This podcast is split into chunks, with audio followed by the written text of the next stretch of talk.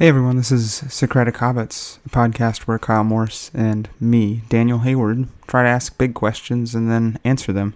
Sometimes we stay on topic. Thanks for listening.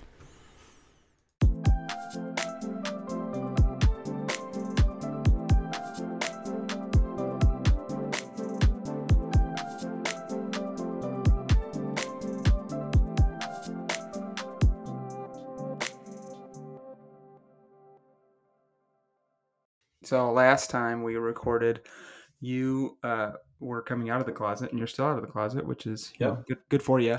Uh, I'm I'm I've moved in. I don't know if you can tell. At least one of us needs to be in. I know, I know. So basically, wasn't moving forward, and she was like, "Well, why don't you just put your desktop in the closet?" And I'm like, "Well, you know, storage and whatnot." And she's like, "I think we can make that work." And so uh, Uh I found out later she was kind of joking, but uh, nice. Then I designed it and we'll have quite a bit more storage than we already did. And if there are kids over, um, they could play in here. I could just close the close the door basically. right. Have you guys been having kids over?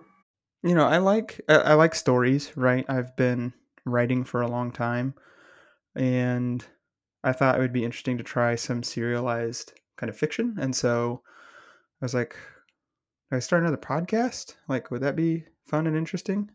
Kind of along the lines of what Kyle's doing. Uh-uh. No, this would be like uh so so Kyle is kind of doing a hook, right? That's that's his Uh huh. that's his thing. Mine would be a basically a story broken up into 10 episodes or something like that. Like a, a close to a, a novel length would be the idea anyway. Got it. So I was just thinking about both telling stories in a. he, he's he isn't really telling form. stories though. okay. he's he's giving you uh and and sometimes people find uh compelling questions really difficult to to come up with especially when you're um doing rpgs um as a as a dungeon master or whatever Okay. and and so i think that was what he was that's that's who he's trying to reach with his podcast that's the impression i've gotten Okay. so mine would be much more along the lines of uh i mean it's essentially would be an ebook but or an audiobook excuse me Okay. And you've already got a number of different, or at least one book that you could spin that way, right? I, yeah, no, I, I could. Um, the I've been back and forth on that one for such a long time. I think I might. Um, I think at one at some point I'm still going to get it uh, out, but I might need to take a break from it because it's the same story that I've been working on for so long. It's like I don't know if if I haven't gotten it at this point, maybe it's maybe there's something wrong enough with it that I need to just let it go. How do you assess what is wrong with a story and, and whether it's fixable? Um, well, yeah, that's a that's a you know that's a million dollar question because there's so many stories that we consume, right? And some that work and some that don't work. Um, Mhm. From an editing perspective, or like from a from my perspective, the reason that I said maybe it's not working is because I haven't finished it, and I've been thinking about this story since high school, and so it's possible the problem is with me and the way that I approach writing. It's possible that the problem is with how I went about writing this particular story. I could start from scratch, like literally from scratch, and that might prove useful in that I would already have a pretty good idea about where I want to go. And so it would be easier for me to kind of set things up in a way that feels a little more natural. Um, the, It's like you've so- written a draft. essentially yeah yeah yeah and now you're just rewriting but instead of it being a 10 page paper it's a 400 page paper Right. So it's the emotional burden of getting over that is a little little much. It um fe- feels like the sunk cost fallacy in action. absolutely. Yeah i you know i've i don't know. So basically how i started this writing that particular story so i'll just say the title is adelphos which I, I like the title. I think if i do end up writing the story that would be the one that's probably the title i'll use. I basically just wrote as if i was watching it happen cinematically. Uh huh. But with no kind of i had a i had an image of what it was going to look like at the end and then where I was at the beginning, and it was like, oh, just connect the dots. Right. And um, it's it was kind of like uh, having the end of the Lord of the Rings in your mind, Uh-huh. and then starting out. in the Shire. well, there's a whole lot of different ways to get there, and right. There were a couple of ways that I didn't realize I was doing this, but I bound myself in the like narrative and Uh-huh. it wasn't just like, oh, I found a great sword or whatever. Yeah. And that never happens. But you just, you know, you got to have a reason for why you have it. Right. Right, Kyle? Yeah. Yeah, of Gotta course. go by a troll cave. Yeah, it's something. I don't know. Anyway, so and then and then I end up and I'm like I'm stuck in what's the town right next to to Bree. Bree? I'm just stuck there. And it's like there's no real reason why the characters would leave and uh there's no real reasons why I mean there was a there's a pretty big plot hole kind of from the beginning which I've kind of worked out, but it just when it feels forced or like why would I care about that is kind of the one of the one of the questions that Would you say there's a lack of tension? it feels the tension that I have in there feels manufactured. It feels like it's not coming from the characters. And so Okay. I think one thing I, I actually talked about on the podcast a while back was this it's called the Leviathan method of Uh-huh. writing. And it's where you kind of try to work those out before you actually start writing. Right. And so I think if I were to go back and rewrite Adelphos, I would I would go through that entire method and think through the thing and do the work ahead of time in that way. Um, Uh-huh. And it's quite quite enjoyable to just sit down and kind of know what you're going to write for the day and at least have a good idea of it, Yeah. or at, or at least know the points. I'm not exactly sure how I'm going to drive to you know Mount Hood or what I'll do once I get there, but I do know that I need to go there, kind of thing. I know if I'm going to Mount Hood, I'm probably going skiing. But um But will you stop for coffee? What happens if you get a flat tire? What if you see, um, I don't know, whatever. probably not going to stop for coffee. Okay, well, Kyle, here I'm trying to throw you, you know, Curve realistic curveballs. not curveballs even. I'm just trying to get you to play a game with me, but you don't want to. All right. Well, anyway, that's that's. Why are we talking about this? I was trying to think though. Oh, I know what the question I had was. It was what authors would you say you're stealing from? Or or to put it more nicely, I just thought I just thought that was there was more to that question. Uh, I mean, Brandon Sanderson, Douglas Adams' sense of humor for sure. Uh, I think oh, who wrote the Riyria Chronicles? Um, I can see his face. Can't think of his name. Think of it later. Who have I been listening to recently? There's uh, there's a yeah, there's a couple like podcasts where they they think about some of these things and he's got it's in a fantasy world and so some of the images or ideas and the way that these characters interact i probably steal some from that as well. I mean probably lord of the rings some of those images and as well. Eragon i really enjoyed that growing up. Harry potter i really enjoyed that. Um would it be kind of an epic quest or? Yeah i mean i can give you the like kind of pitch for it is ba- basically is is three brothers who find themselves kind of being in the middle of a tug of war between two kind of, kind of competing i guess factions or or whatever you want to say And they don't really understand why and so in in their in some ways they're uh like it's an epic quest in that it takes them very far away from home um and then brings them back around again right why is it important to the story that they're brothers? their desire to be back together doesn't make as much sense if they're just friends. Although, Okay. you, although you know, you could say, well, what about Frodo and um, Samwise? But I guess they're Those are- cousins, right? Yeah. So, I mean, part of it is that their family's been. Are they co- No, I don't think they're cousins. Sam is Frodo's gardener or the son of Frodo's gardener. Oh yeah, Pippin and Merry are cousins. of course they are. Maybe I just wanted to say that because uh, my wife and I were watching a TV show and Sam was in there, but he was a bad guy. It was interesting. Oh. That the what the was- actor. Yeah. Sean Astin. Mm-hmm. So, I guess my brother actually got to meet him. oh really? He came and was he was a speaker at something at the University of Idaho when my brother was there. Cool. Who are the like superiors that the brothers are have to decide whether to honor. You're asking a lot of questions, Kyle. That's what we do on the show. Yeah, I understand that, but I, I do I do have I do have a direction I'm going with this question. uh, who are the superiors? Um, I mean, so there would be there would be kind of well, I guess mostly it would be the The authority figures, yeah. yeah. So it'd be the the those who sit on the council would be the the people who he the that mainly the the eldest brother is answering to. Okay. Um, it's a council of. I mean, I could just rattle off a bunch of like lore that doesn't have any doesn't have any purchase because it's a story that I only have on. I only have three quarters of written down, and nobody else has read except my sister and my wife have both read the first chapter. Well, but that's fine. It's kind of fun to see where you go creating stuff. Sure, sure. Okay, if, so if you're your, okay with doing that. it feels weird, like I shouldn't, but you know what? It's fine. Let's let's let's chase this down. If it's terrible, we'll We'll always publish to it. delete. We'll go. Would you say if it's terrible, we'll publish it? Yeah. yeah. Okay. All right.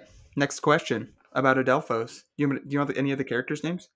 Well, well, you mentioned that there were you mentioned that there were different factions. So you've got the council.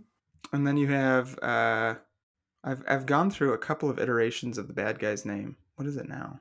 Uh, you have the Almidians, who are uh, a fanatic faction, a cult, basically. Well, maybe not a cult, but um, who, for reasons that are, are not immediately obvious in the story, uh, desire to basically kidnap the brothers. Like that's that's kind of how the story starts: is them trying to be kidnapped. They want to be kidnapped.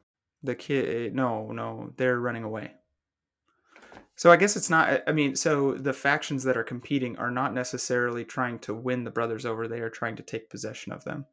Oh. But one of them is doing it in a way that is winsome, and the other is just physically trying to take them. Okay. Where are the brothers' parents in the story? Uh, dead. Of course. They're just like, "Hey, Timmy, we'll see you later. Have a good day." Something like that. At what point did the brothers' parents like how old were the brothers when their parents Yeah. So the story starts when the eldest brother's eighteen, um, Mhm. and they have basically just buried their father. Okay. Buried? Buried? Anyway, buried sounds like something a squirrel would do. Because it sounds like scurried. Maybe, maybe. Anyway, yep. So I mean, not like not So just it's just. fresh. It's pretty fresh, um, and uh, there's, yeah, okay, And so so they're burying their father, indicating that they had they cared for him and they're doing that out of respect for him.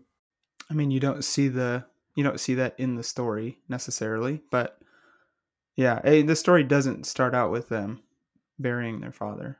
That's Okay. just happened recently. Okay. They had a good relationship with their dad and their mom, for that matter. But she died earlier. hmm So they're kind of in a quandary trying to sort out. Well, the oldest brother, he's 18, so I'm assuming, well, can I assume that in your country he's in the age of majority? He's in the what? Like he's no longer a minor. Yeah, I mean, they don't really in this society. If you're old enough to fight, you're not a minor anymore. Okay. Um, so the uh, Almidians have. Oh, I now I remember the the uh, big bad evil guy. His name is Kade. Kade. Cade. Uh, however you say it.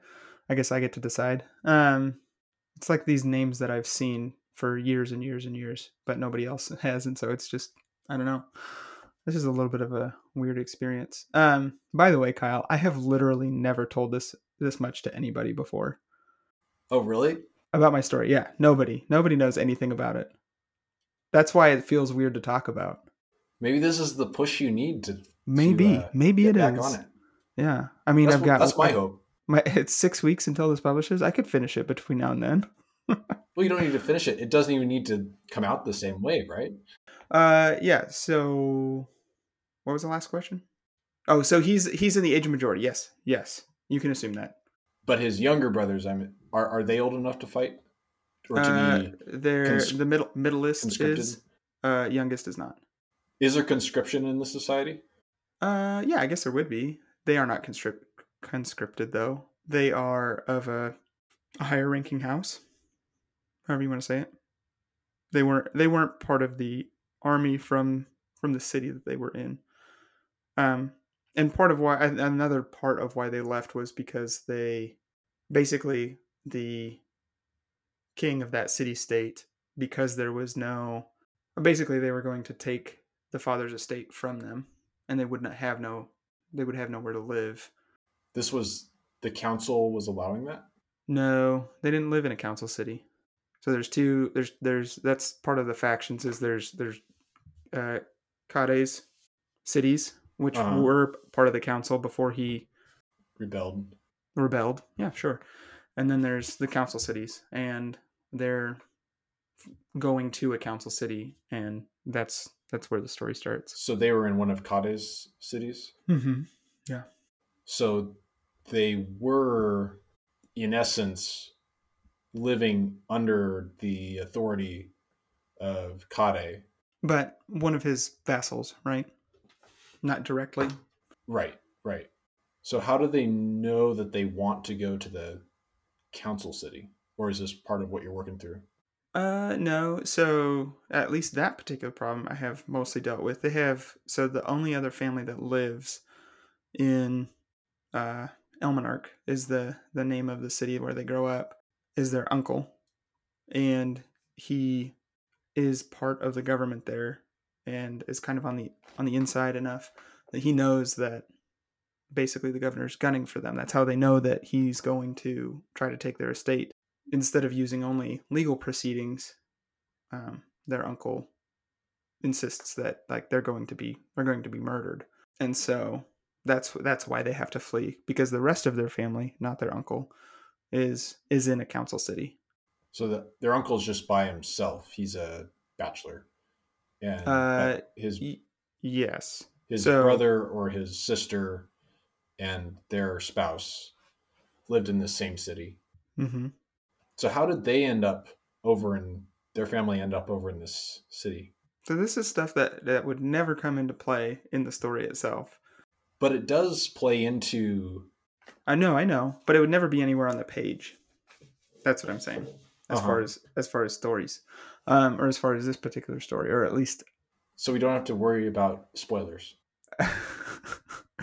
sure. Um, yeah. So their father had a falling out with his siblings or parents, and um, and for that reason decided to, you know, flee. Not flee necessarily, but leave them. Okay. But his brother came with him Yep. and then was fairly successful. Yeah yeah. Enough i mean enough that uh i and i i guess they also would not have been linked enough to know that they they might not have been known as brothers. That might have been always secret because there was there was all there's been this conflict between the council cities and Kade for uh, the last hundred years basically. So their dad managed to establish an estate between the time that he left the council city and the time that he entered the vast the rebel. yeah i mean so he he would be considered uh like pretty high class merchant. Okay, both bro but yeah so he wasn't uh he wasn't a nobility. He was on the um he had a, a blacksmith which something i it's interesting to me. I don't know if you have this idea in your mind as far as um medieval economy where do you rank artisans it depends on when in the Middle Ages. Um, because I mean, late Middle Ages, you have more wealth, and so there's more. Well, I guess wealth is more spread out, Hmm. and so there there are more opportunities for, and and by artisan, when I think of artisan, I think of a Michelangelo, a, Da Vinci, um, a Raphael, someone who's creating beautiful art. what would you consider some what would you consider someone who's a blacksmith Um, someone who's an electrician today. Really? Like you're not familiar with the guild, like the trades guilds and things like that? Not super familiar, no. Okay. I mean, weren't they kind of like unions? Mm, No, if you owned your own tools, you were you were pretty wealthy. It was very difficult. Like some of the like blacksmithing, even I mean, some things were more simple, like candle making. That would be one thing. But if you Uh-huh. were a highly skilled blacksmith, uh, you typically like didn't share knowledge with others about Uh-huh. blacksmithing. You were, I mean, it was a it was a very unique skill. I would put it a little more along the lines of a skilled programmer today Huh. because you had you essentially it took so long to i mean I- think if you're trying to woodwork now and do things well Uh huh. you're probably going to have to spend and you want to like if you want to build a shop you're probably going to have to spend like 10,000 ish dollars Mm-hmm. to get higher quality stuff if you want even even a really low quality shop which you're not going to be able to put out as high quality material Right. you're still probably in the hole about five grand, which is not something most people can just do. And it's going to be a lot more than that if you need to rent space as well. And yeah, anyway, so his father is a uh, essentially a, a very skilled blacksmith, and specifically in making swords, which this is a country or city state that's been at war for a long time. And so being able to make these really high quality like almost at like a jeweler level, like as far as the hilts and um, that kind of stuff. It's just yeah. So that was anyway. That was my mind related to that, and that's why he was able to establish himself as a, a wealthy merchant um, relatively quickly in you know 25 years or whatever. Okay. And and that makes sense. The place I was trying to go with all this, just thinking about authority and um, superiors and inferiors, Mm-hmm. was at one point we had talked about going through the Ten Commandments, particularly the the commandments related to the relationship, the second tab- table of the law, the relationship between man and man, and looking at how that describes um, what it means to be human. Which actually, for a Christmas podcast, looking at what it means to be human is pretty apt when we think about the incarnation. Yeah, yeah, absolutely. Uh, do you want to remind all of our podcast listeners um, what the Ten Commandments are, at least the the last half? Sure. Well, I can go from the uh, Heidelberg Catechism. Um, Why don't we go? Why don't we go from the Bible, Kyle? we could do that too. I'm just kidding. You can go from the Heidelberg Catechism. I mean, the Heidelberg Catechism has the Ten Commandments in it. I yeah, I know. Do you want me to just read it? Yep, go for it. So this is from, uh, for those unfamiliar with Heidelberg, this is from Lord's Day 34. Um, Heidelberg was uh, divided up into um, 52 Lord's Days to go throughout the year. But the question 92 is, what is God's law? And the answer is, God spoke all these words. The first commandment, I am the Lord your God who brought you out of the land of Egypt, out of the house of slavery. You shall have no other gods before me.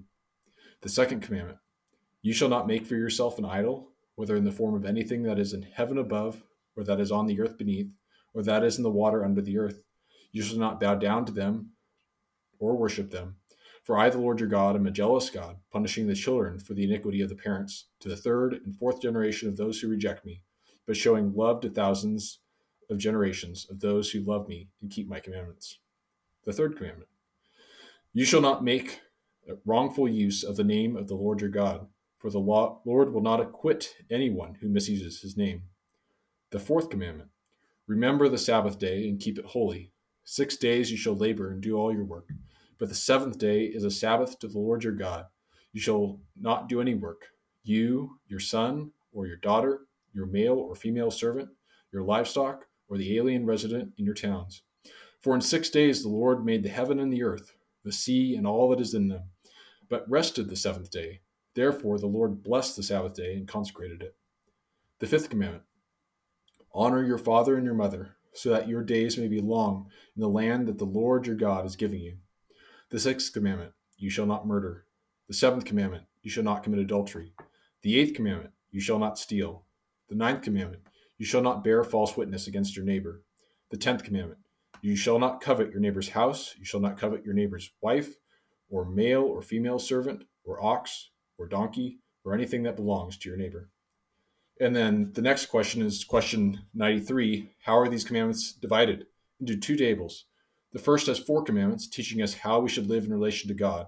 The second has six commandments, teaching us what we owe our neighbor. So that's both the Ten Commandments, and then they have the little synopsis at the end, which mm-hmm. harkens back to um, Israel or uh, Jesus's quotation of Deuteronomy when he's asked what the greatest commandment is, and he says, "It is you shall love the Lord your God with all your heart, soul, mind, and strength." And the second yep. is like unto it, you shall love your neighbor as yourself. So when he's saying the two tables, he's kind of summarize like when he's saying the first the greatest and the the second like it you're you're taking that division for the two tables of commandments? Right. Huh. I've never heard that before. I've, oh really? Yeah yeah.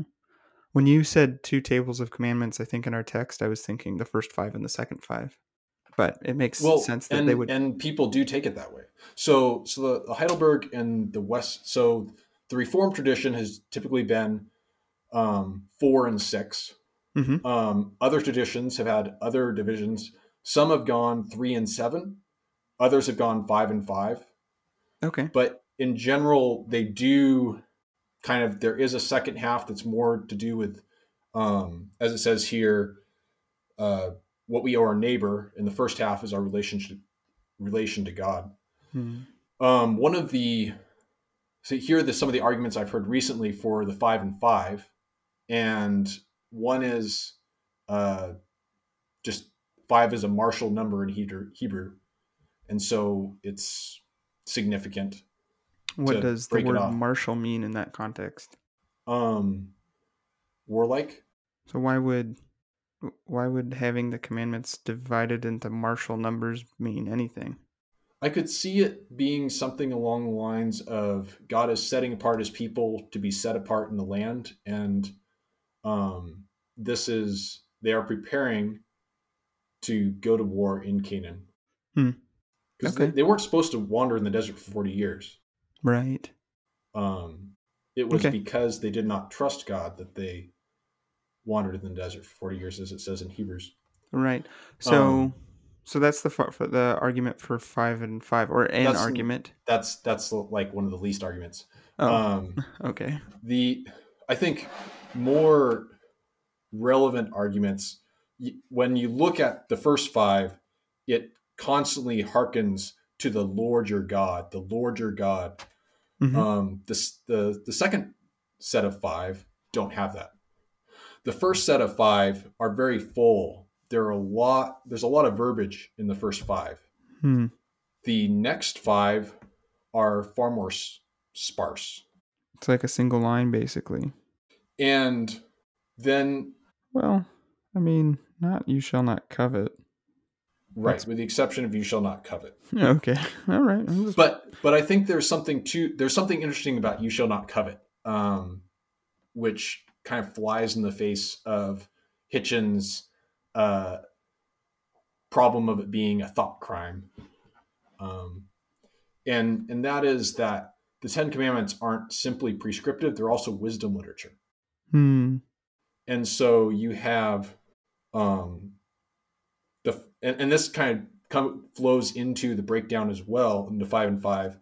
The first four have to do with our relationship to god and that's summarized in our in a way that we can relate one of the ways we can relate to god is in how we one of the one of the ways we god has given us to think about him is as a, our Father in heaven. Mm-hmm. And so he gave us earthly fathers in, so that ideally we would look at that relationship and it would be a positive relationship if our fathers um, followed the commandments themselves. And that would make it easier for us to have a relationship with God by having that good relationship here on earth. That good relationship with our parents on earth would flow into a good relationship with our Father in heaven.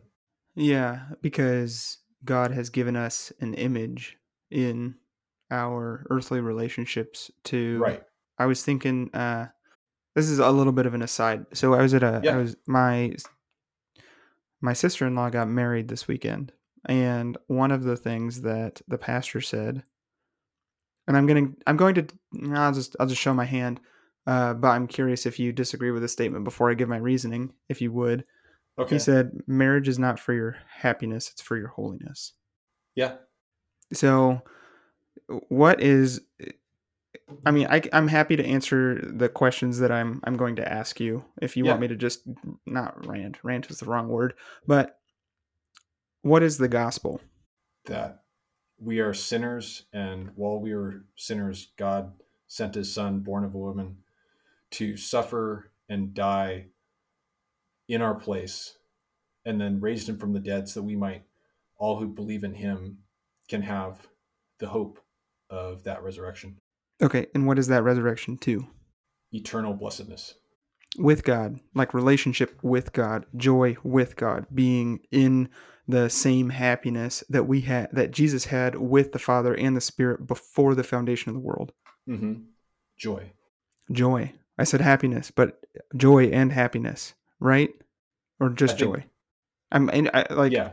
so so then okay so we can say joy but your marriage with your wife is supposed to be like christ and the church christ and the church is jesus bringing the church into the trinity like that's that's that's the gospel is that we would join him in the like not in the trinity not to be yeah okay so i want to be really careful there but to but to enjoy that relationship my face.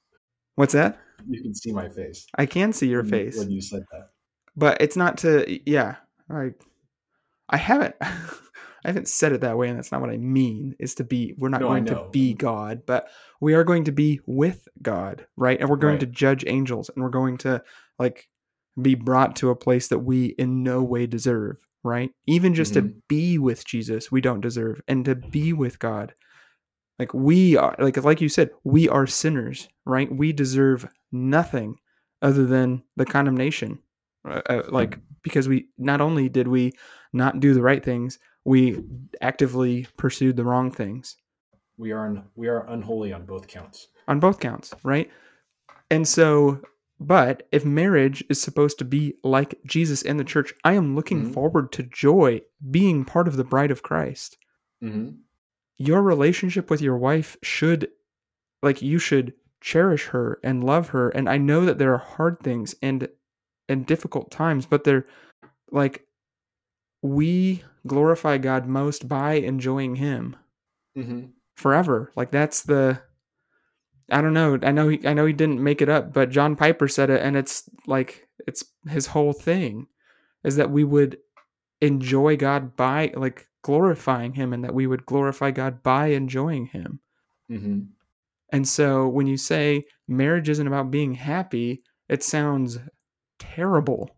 Well, I think, and and maybe this is where I, hmm, I, I totally see what you're saying there. The- and I, I can get off my high horse and not be whatever I was being. At the same time, I think it's, and I don't know, I don't know this pastor, I don't know your sister-in-law or her husband.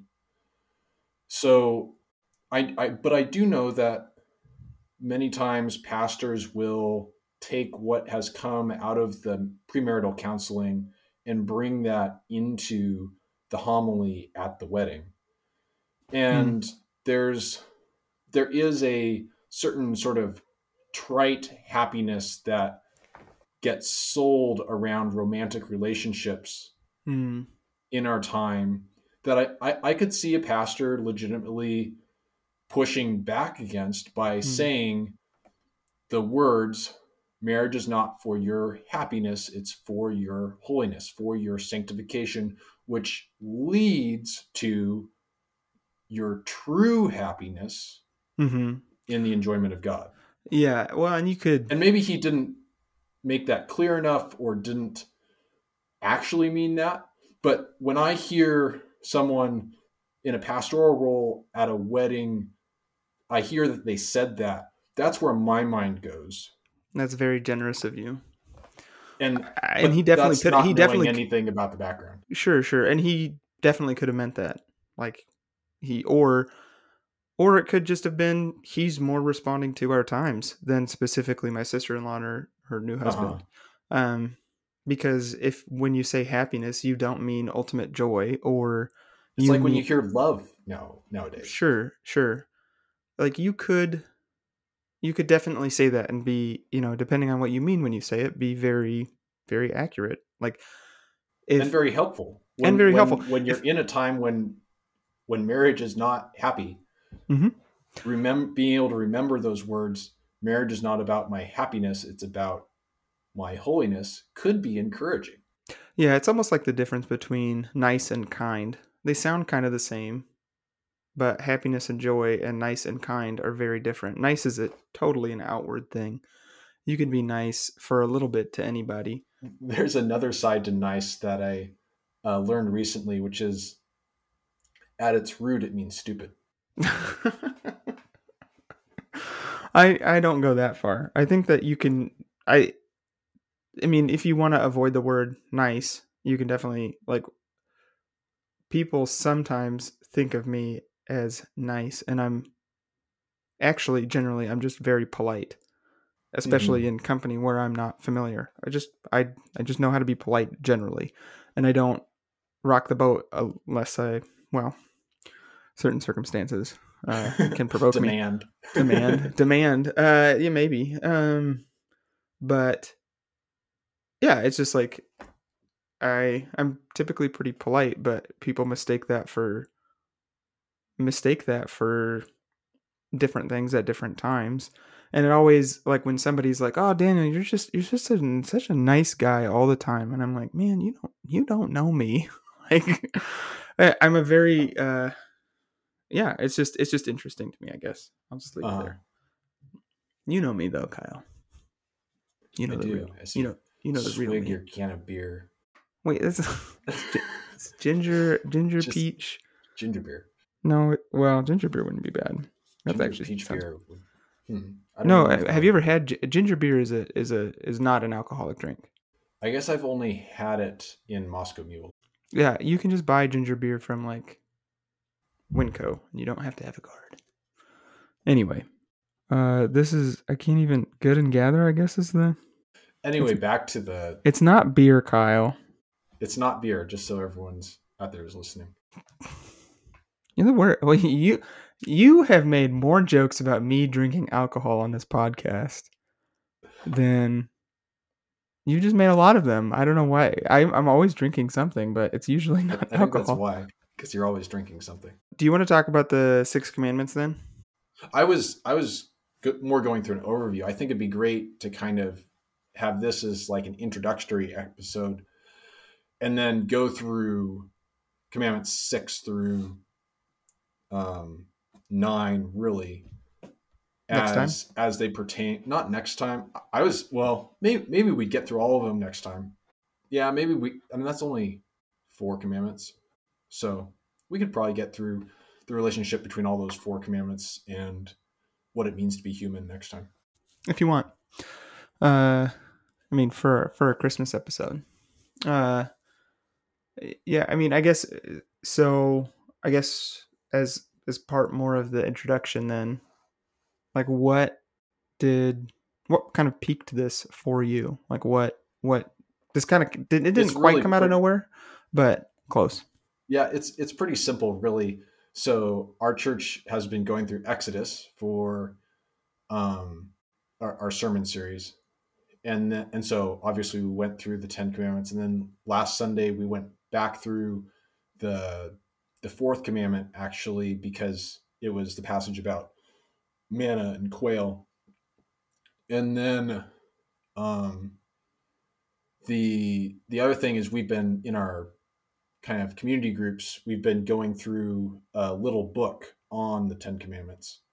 And so, hmm.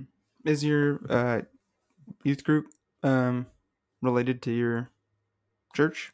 Is, is it a community, community group, group, kind of thing? I'm too old to be in a youth group, but uh, it's I yeah. I was thinking about youth group recently, and that's probably why I said that. Okay, yeah. Um, it is. It is part of. It is a church group. Okay. So we've been double dipping, and then hmm. I'm trying to think where the link between I think it was just in one of the I think the sermon on the 10 commandments kind of sparked the thought in my mind about how both the prohibitions and commandments 6 I mean really all the commandments speak to us I guess I guess it was the explanation in the sermon that all the commandments speak to who we are to be as obedient servants of God and being obedient servants of God is being truly human. And and I've thought about that in the past how mm-hmm. the the more I obey God, the more like him I am, the more acting in his image, the more I am like I was created to be, therefore the more human I am. I like that. And you can run that the opposite direction as well. Do, do you guys uh, have you talked about why uh, you know most of at least the the back half of the commandments? So okay, so you've got I'm just looking through these. Okay, so you shall have no other gods before me. I'm going to put that in the middle of the two different categories that I'm about to say. You shall not. You shall not. Uh, remember that Sabbath is positive. Honor your father and mother. Positive. You shall not. You shall not. You yes, shall not. Yes. Yes. We haven't talked about this, but well, not explicitly, but I do have a. Well, let's not be explicit, Kyle. This is considered a family podcast.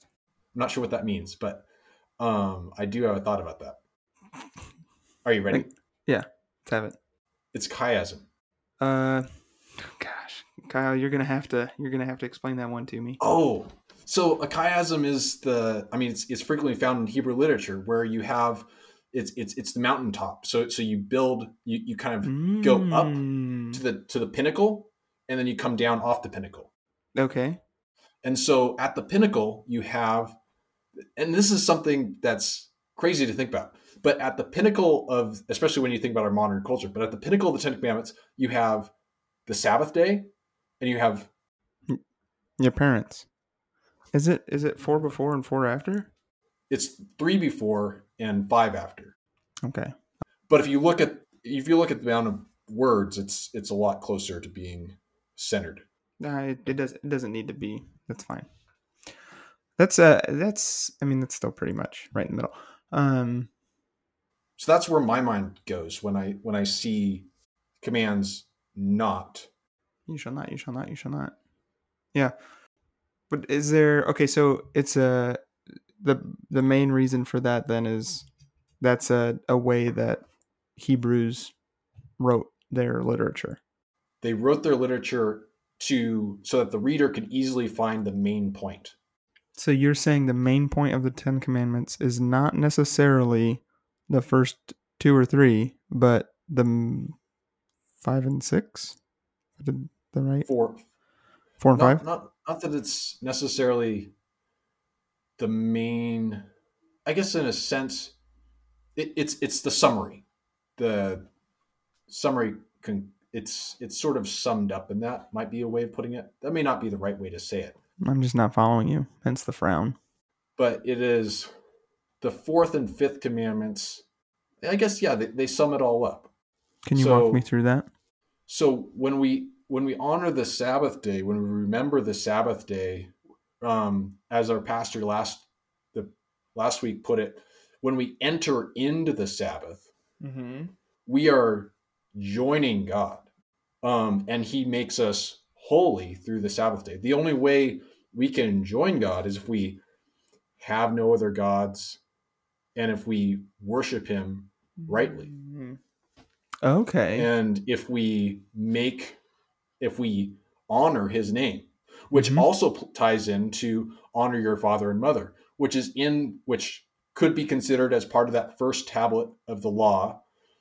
And so, like I was mentioning, thinking about honoring our father and mother, think about father in heaven. And mm-hmm. so you have that honor for for God. So that's your first tablet of the law. And then who do we enter into the Sabbath rest with? It's not just God, it's also our neighbor. Yeah. Okay. How do we enter into rest with someone who we've been thinking um, hateful or envious thoughts against? Or if we've been lusting after our neighbor's wife? Mm-hmm. We can't enter rest if, if that's been if we've been coveting what is our neighbor's. We we can't have a functioning society if there isn't honor and um, honor for for those above and protection for those those below. Do you mean those who are weaker? I I mean so so the Westminster Catechism uses the term superiors and inferiors. When I use the term above and below, That was what you meant. yeah, So, would you consider women inferior, like, and specifically your wife?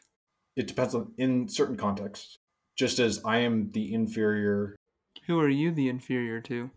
I'm the inferior to any magistrate to like in in the civil sphere Okay, I'm- sure, I get i'm that. inferior to the magistrate in work i'm an inferior to my supervisor outside of work i'm no longer an inferior to my supervisor kind of.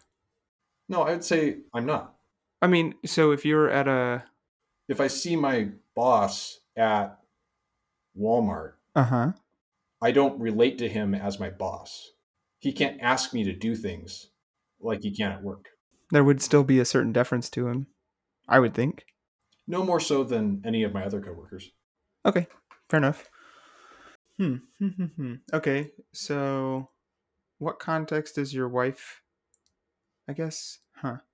I mean, if we look at Ephesians, it's in marriage Yeah, no, get that. or Corinthians. Uh huh. I just, uh, yeah. Um, I was just thinking through those recently and was having, I don't know. I was just trying to, I was trying to reason basically what does, like the way that we understand those passages, uh, probably specifically the one talking about uh, speaking in church. So that's Timothy and Corinthians. Is that a way that we have um, made, like, because clearly we allow women to speak in church, and the response is, well, no, it's it's talking about teaching over a man specifically, and so there's this there's kind of this quick pat answer, and so what I was the thing that I was thinking about is like, well, is that a is that a pat answer that we've made this more applicable or more palatable to our modern sensibilities, or is that actually what it's talking about, or is it talking about something completely different? So now you're you're you're going into um, light complementarianism versus dark complementarianism. It's nice that you have a name for it. I'm just trying to read the Bible for what it actually for what it says. That's that's what I'm trying to do and try to think through that. And so that's why I was kind of asking some of those questions. well those are the those are like if you were going to dis- have a discussion with someone about about these ideas those are terms that would get thrown around as shorthand for how to understand what the bible is saying Yeah, but it's not a that doesn't apply to just that one passage. where where else uh, agreed where, where else do you see it applying Um I think in how we I mean women and men wearing head coverings, right? That's Mhm. that's another another place. Um they're not but it's not just women's roles, right? There's other the way women's that roles in the church right Uh, no, no, no. Um, like it's also how we, what's it called? I had it a second ago. Basically, um, my my my point was not just women's roles in the church or out of the church or women. It didn't wasn't necessarily just women and men and how they relate to each other. is okay like in the Bible, where have I heard a pat answer, or not even a pat answer, but you know maybe it's a legitimate like this is actually how we should understand this, Mhm. and but I've glossed over it because I have an answer that solves the the kind of oh this is difficult and hard to think about, but that's what like it looks like it says this thing, but it actually says this other thing. Does that make sense? like long hair versus covering? Sure. Or um That qualifications for an elder. sure. When it says that the children must be submissive in the one passage or believers in the other passage, is Mhm. that talking about just children in the home or does that extend to adult children? Yeah, and you know, like even some of the the harder teachings of of Jesus, which there are, you know, I mean, in the Beatitudes, they, I mean, if you, I don't know, I'm just kind of re-examining different different passages that I've, um, yeah, I that I've turned the other Solve. cheek. solved, I guess, so to speak. It's like that, or Mhm. that were solved for me at a younger age, and now when I read them, I don't actually see them. I see how I was taught before. Ah, If that makes sense. yeah. Yeah, which I, I, I don't. I'm not um, particularly concerned about uh, the Bible standing up to my scrutiny, um, because I think that the Bible stands up really well to difficult difficult questions. Because you know, when you examine the truth, what you're going to find is the truth. And my misconceptions get broken apart, Lord willing. Lord willing, yeah, yeah. Which was at one point what I was trying to talk about with um, one of our guests some time ago, but it came across all cattywampus, so so we didn't end up going there. Um, yeah. So the reason I uh I got to get going in just a few minutes here, but I wanted to I wanted to share. Getting back to superiors and inferiors. Yeah, I mean, so I was. Well, yeah. If you want to talk more about that, we definitely can. Did you want to talk? I, sorry, I, I felt like I had sort of t- derailed you, and so I was trying to bring you. No, I don't feel. I, I, I feel like it took me a minute to get to my point, but I, we got there. Okay. Yeah, I was just gonna talk about why I had thought of youth groups recently. Um, Okay. My wife and I were watching. Uh, it was this. It was like uh, every every now and again we'll sit down and like we'll just scroll through some like Instagram stuff on her phone, Okay. and like it's usually funny stuff and we found this one that was like church memes or something and um there was one that was like it was basically like a male and a female leader of a youth group and they were like uh, all right guys uh, we don't really have anything to you know like this is just going to be a talk for the girls. We're going to go out and play dodgeball. And uh, and then the the female leader stands there and she's like so modest is hottest and we're going to talk about why you should wear full neck like whatever i don't know. She's just like making a joke about youth like the the talk that i guess happens at youth groups. I probably didn't have i don't know that it would happen at a church like you that you had grown up but that definitely happened at the church that i grew up going to where there was a conversation about what was appropriate for girls to wear and the guys just went and played dodgeball basically Yeah, I, I was never at a church with a youth group. well, fine. Um, and this just it like spun me up, Set some things off. set some things off. Let's just say, and so I started writing this, basically the talk I wish I would have got when I was that age, and Uh-huh. it was uh, I don't know if cathartic is the right word, or it was it was really for me meaningful, and yeah, I don't know. It was uh, I just think about what you know at a young age of um, you know 14 or maybe younger or maybe hmm basically thinking about the misconceptions that I had about marriage, that I had about relating to women, that I had about what their responsi- what what girls' responsibility was related to that, and what my responsibility related to my eyes and my like my thoughts. And it was I don't know. It's like this is the talk I should have gotten, and it's ups- it's a it's a little upsetting and a little bit I don't know. It was it was just a well of emotions that came up after I mostly finished it. Right. Well, I mean, it sounds like you kind of wrote a letter to your, should you have a son, future son. Yeah, yeah, definitely. Um, yeah, Lord willing. Um, but it was you know if if not that then I think a, a helpful experience to think about even now to think about how I relate to the the opposite sex, right? And how I think about I don't know. I, at some point I'll probably share it with you just to see if you have any thoughts or if you can poke any holes in it or whatever. I shared it with with my wife and she was um she didn't have anything super immediate, but Uh-huh. it was I think she needed to sit on it for a minute. Yeah. I can see that. It's not it's not something that you're just like, "Oh, this is nice," and then hand it back. It's, it's not one of those things anyway. But yeah. I mean, that does kind of get back to what we were talking about earlier Mhm.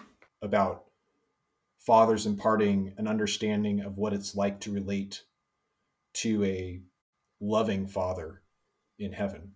And, Yeah. and, and, and, and that's, that's one of the things about the 10 commandments is God is saying to his son, Israel, this is what it looks like to be part of this family. Huh, I don't think of Israel as I think I just think of Israel as as the I guess in Hosea and then there's obviously the bride of Christ as the church now, which is like Ooh. So this was part of the sermon series as well. yeah. but um why i mean this is one of the reasons god killed the firstborn of pharaoh pharaoh was holding back in effect god's son and saying you can't have your son and god said if you won't give me your son If you won't give me my son, I'll take yours. yes Hmm. Is there can you think of a passage that just says that yes not off the top of my head but i can you text it to me? I, I'll, I'll look it up and text it to you Okay. text them to you Them. I'm sure there's many. Yeah. I might be able to find some too. I mean, I mean, he definitely talked about. Wasn't Jacob referred to as a son of God? I mean, you mean when he was renamed Israel? Yeah, I don't know. That's not that's not finding any kind of hold in my the My fact brain? that he's named Israel and all of that people is called after his name. Yeah, no, no. I get that. I get that. I just don't remember Jacob or Israel, uh, Jacob's new name, being called the son of God, uh, because, right? It was kind of a big deal that Jesus did that. I think I got that impression. And I mean, you can have others like Jesus. Jesus goes down like the fact that Israel went into Egypt and was brought out of Egypt Mm. prefigured Jesus going into Egypt and being called out of Egypt. Out of Egypt, I called my son. Was that a was that a prophecy of? I mean, I know it's a prophecy of Jesus, but did it happen? Did, was that prophecy prior to Jacob as well? prophecy prior to Jacob. Yeah. Yeah. Okay. Jesus told Abraham that your descendants will be will go down into Egypt and be slaves there and then I will I will bring them out into the land where you now are. Oh, but hmm. But I meant the calling of my son. Oh, specifically. Yeah. Oh, yes. Then you shall so this is Moses God talking to Moses in Exodus 4. And the Lord said to Moses, When you go back to Egypt, see that you do before Pharaoh all the miracles that I have put into your power. But I will harden his heart so he will not let the people go. Then you will say to Pharaoh, Thus says the Lord, Israel is my firstborn son. Mm, And I say to you, Let my son go, that he may serve me. If you refuse to let him go, behold, I will kill your firstborn son. Hmm. So it's very on the nose there. that's great. What, what's what's the reference there? Is it Exodus? That's Exodus for like 21 through 23. Is it like twenty one through twenty three, or is it exactly? It is exactly what I read was 21 through 23. Okay. I was just sort of like looking at it out No, of the I- I side of my eye.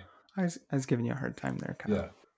So that's that's one reference. Okay. Yeah, and I'm sure that there are others. I just hadn't. That's not a not an image that's really strong in my mind, which is which is fine. Um, it's it's just It was sort of funny that just reading that passage. I, I bet that was one of the passages that came up that I was that was in the back of my mind because it is just so Israel is the firstborn of God. yeah, yeah, yeah. It's so explicit, one might say. Yeah. and if Pharaoh doesn't let God have his firstborn, he will kill Pharaoh's firstborn. And so It's all laid out there before Moses even goes back to Egypt. Hmm. Yeah. Yeah. It's almost, it's almost like God knew what was going to happen ahead of time. Yep. Yep. All right, buddy. Well, uh, so do you want to you want to talk about next time? You want to talk about the uh, the other uh, those the back half? Do you want to talk through about six commandments, or you want to talk through five, four, or three? Murder through false witness. Murder through false witness. You heard it here Yeah. first. and actually um, false witness and murder i was listening to um, the first part of a podcast episode with where joe rogan was interviewing the guy in the innocence project and Hmm. one of the guys who was freed from it and it struck me how both bearing false witness and murder were violated by the prosecuting attorneys in this guy's case Wow. Man, I've heard him talk. I've heard Joe Rogan talk with the uh, the guy from the Innocence Project. Do you remember his name? no Okay, me neither. But I've heard him talk with some some of the folks from uh like and that was really what got me started on supporting the Innocence Project was on Joe Rogan's podcast. And then I you know, I did my own research as well. But it's um man, the stuff that people have had to deal with related to that is is pretty nuts. right It's I mean, when I say nuts, I mean it's disgusting because it's it's like the people who are supposed to be upholding justice in the land are instead uh, preying on the the poor and the weak. Yeah, I mean it's similar to what happened in kind of I think it was West Virginia where you had uh not 3M but one of the big chemical companies just dumping a bunch of stuff that they knew caused cancer into the local water Yeah. because it was cheap. And everyone in the whole valley ended up with virtually ended up with cancer. Wow. And they just swept it under the rug for years and years and years. Hmm. And then on top of it, speaking of justice being perverted, they set it up so that no so that the payouts will be paid out over or the court cases for the payouts will be heard over a period of like 100 years. And this is 50 years after they first started doing it. yeah. That's not. I, that's. I just like. I can't even comprehend that there is that much. Uh, that's just disgusting. Yeah. It's so. It's that's terrible. there was one thing that was a little more positive. It'd be nice to end on a positive note, Kyle. Well, we're, we're heading into how we're heading into the Christmas season. We're heading into the incarnate, talking about the inc. I mean, what we're talking about is next episode, talking about um, what it means to be human in light of the Mhm. incarnation. So that's That's a pretty pretty positive thing. I don't know how much. I mean, until the resurrection and the ascension and glorification, you can't get much more positive. Can I tell you something? I don't know if it's sad. I don't know if that's the right word, but it wasn't until I was like 20, maybe even older, that I realized that.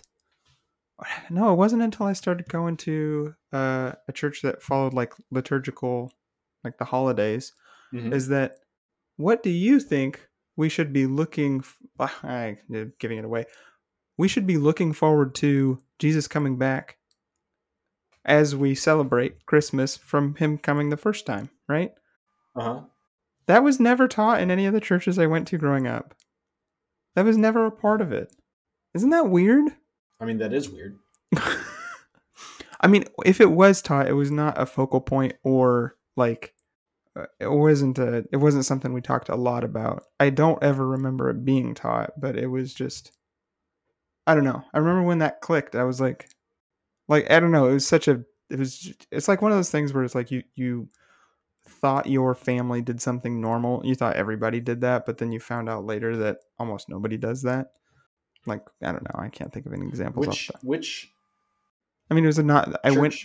Oh, sorry. calendar day should we be more prone to give gifts on than Christmas, biblically speaking? Fourth. No. Um. I mean, would you say Easter? Would Nope. you say? Oh no. Is. No, I don't know. You tell me, Kyle. You seem like you know. Where did No. what did Moses do before he brought the Ten Commandments to the people? I mean, he went up to Mount Sinai and Mm-hmm. was face to face with God. Mm-hmm. So he ascended. Mm-hmm. and then So you're talking about like the day of ascension? yeah. Okay. So so the the pattern is that Jesus goes up so that he can send the gift of the Holy Spirit. Hmm. Okay. Well, you you So if we want to imitate Jesus, yeah we should give gifts on the on day a- Sunday or the day after. Maybe yeah, we could do- we could do it. That's or fine. We could, Pentecost. we could do ascension. That's whatever. That's fine. So you call the holiday people, and then uh, you get a hold. You have your people get a hold of their people, and then let me know how that goes. Well, and especially when you think about it, I mean the the the wise men didn't come on Christmas. No, they they timed it. They had their MapQuest out. They got there right at the right time. Uh, it's been a pleasure talking to you. It always is. I'm glad that we could talk through uh, my half baked story and then something a little bit more important. It was nice. Maybe maybe we can go we can start out again thinking about how you can make your characters more human by thinking about the 10 commandments.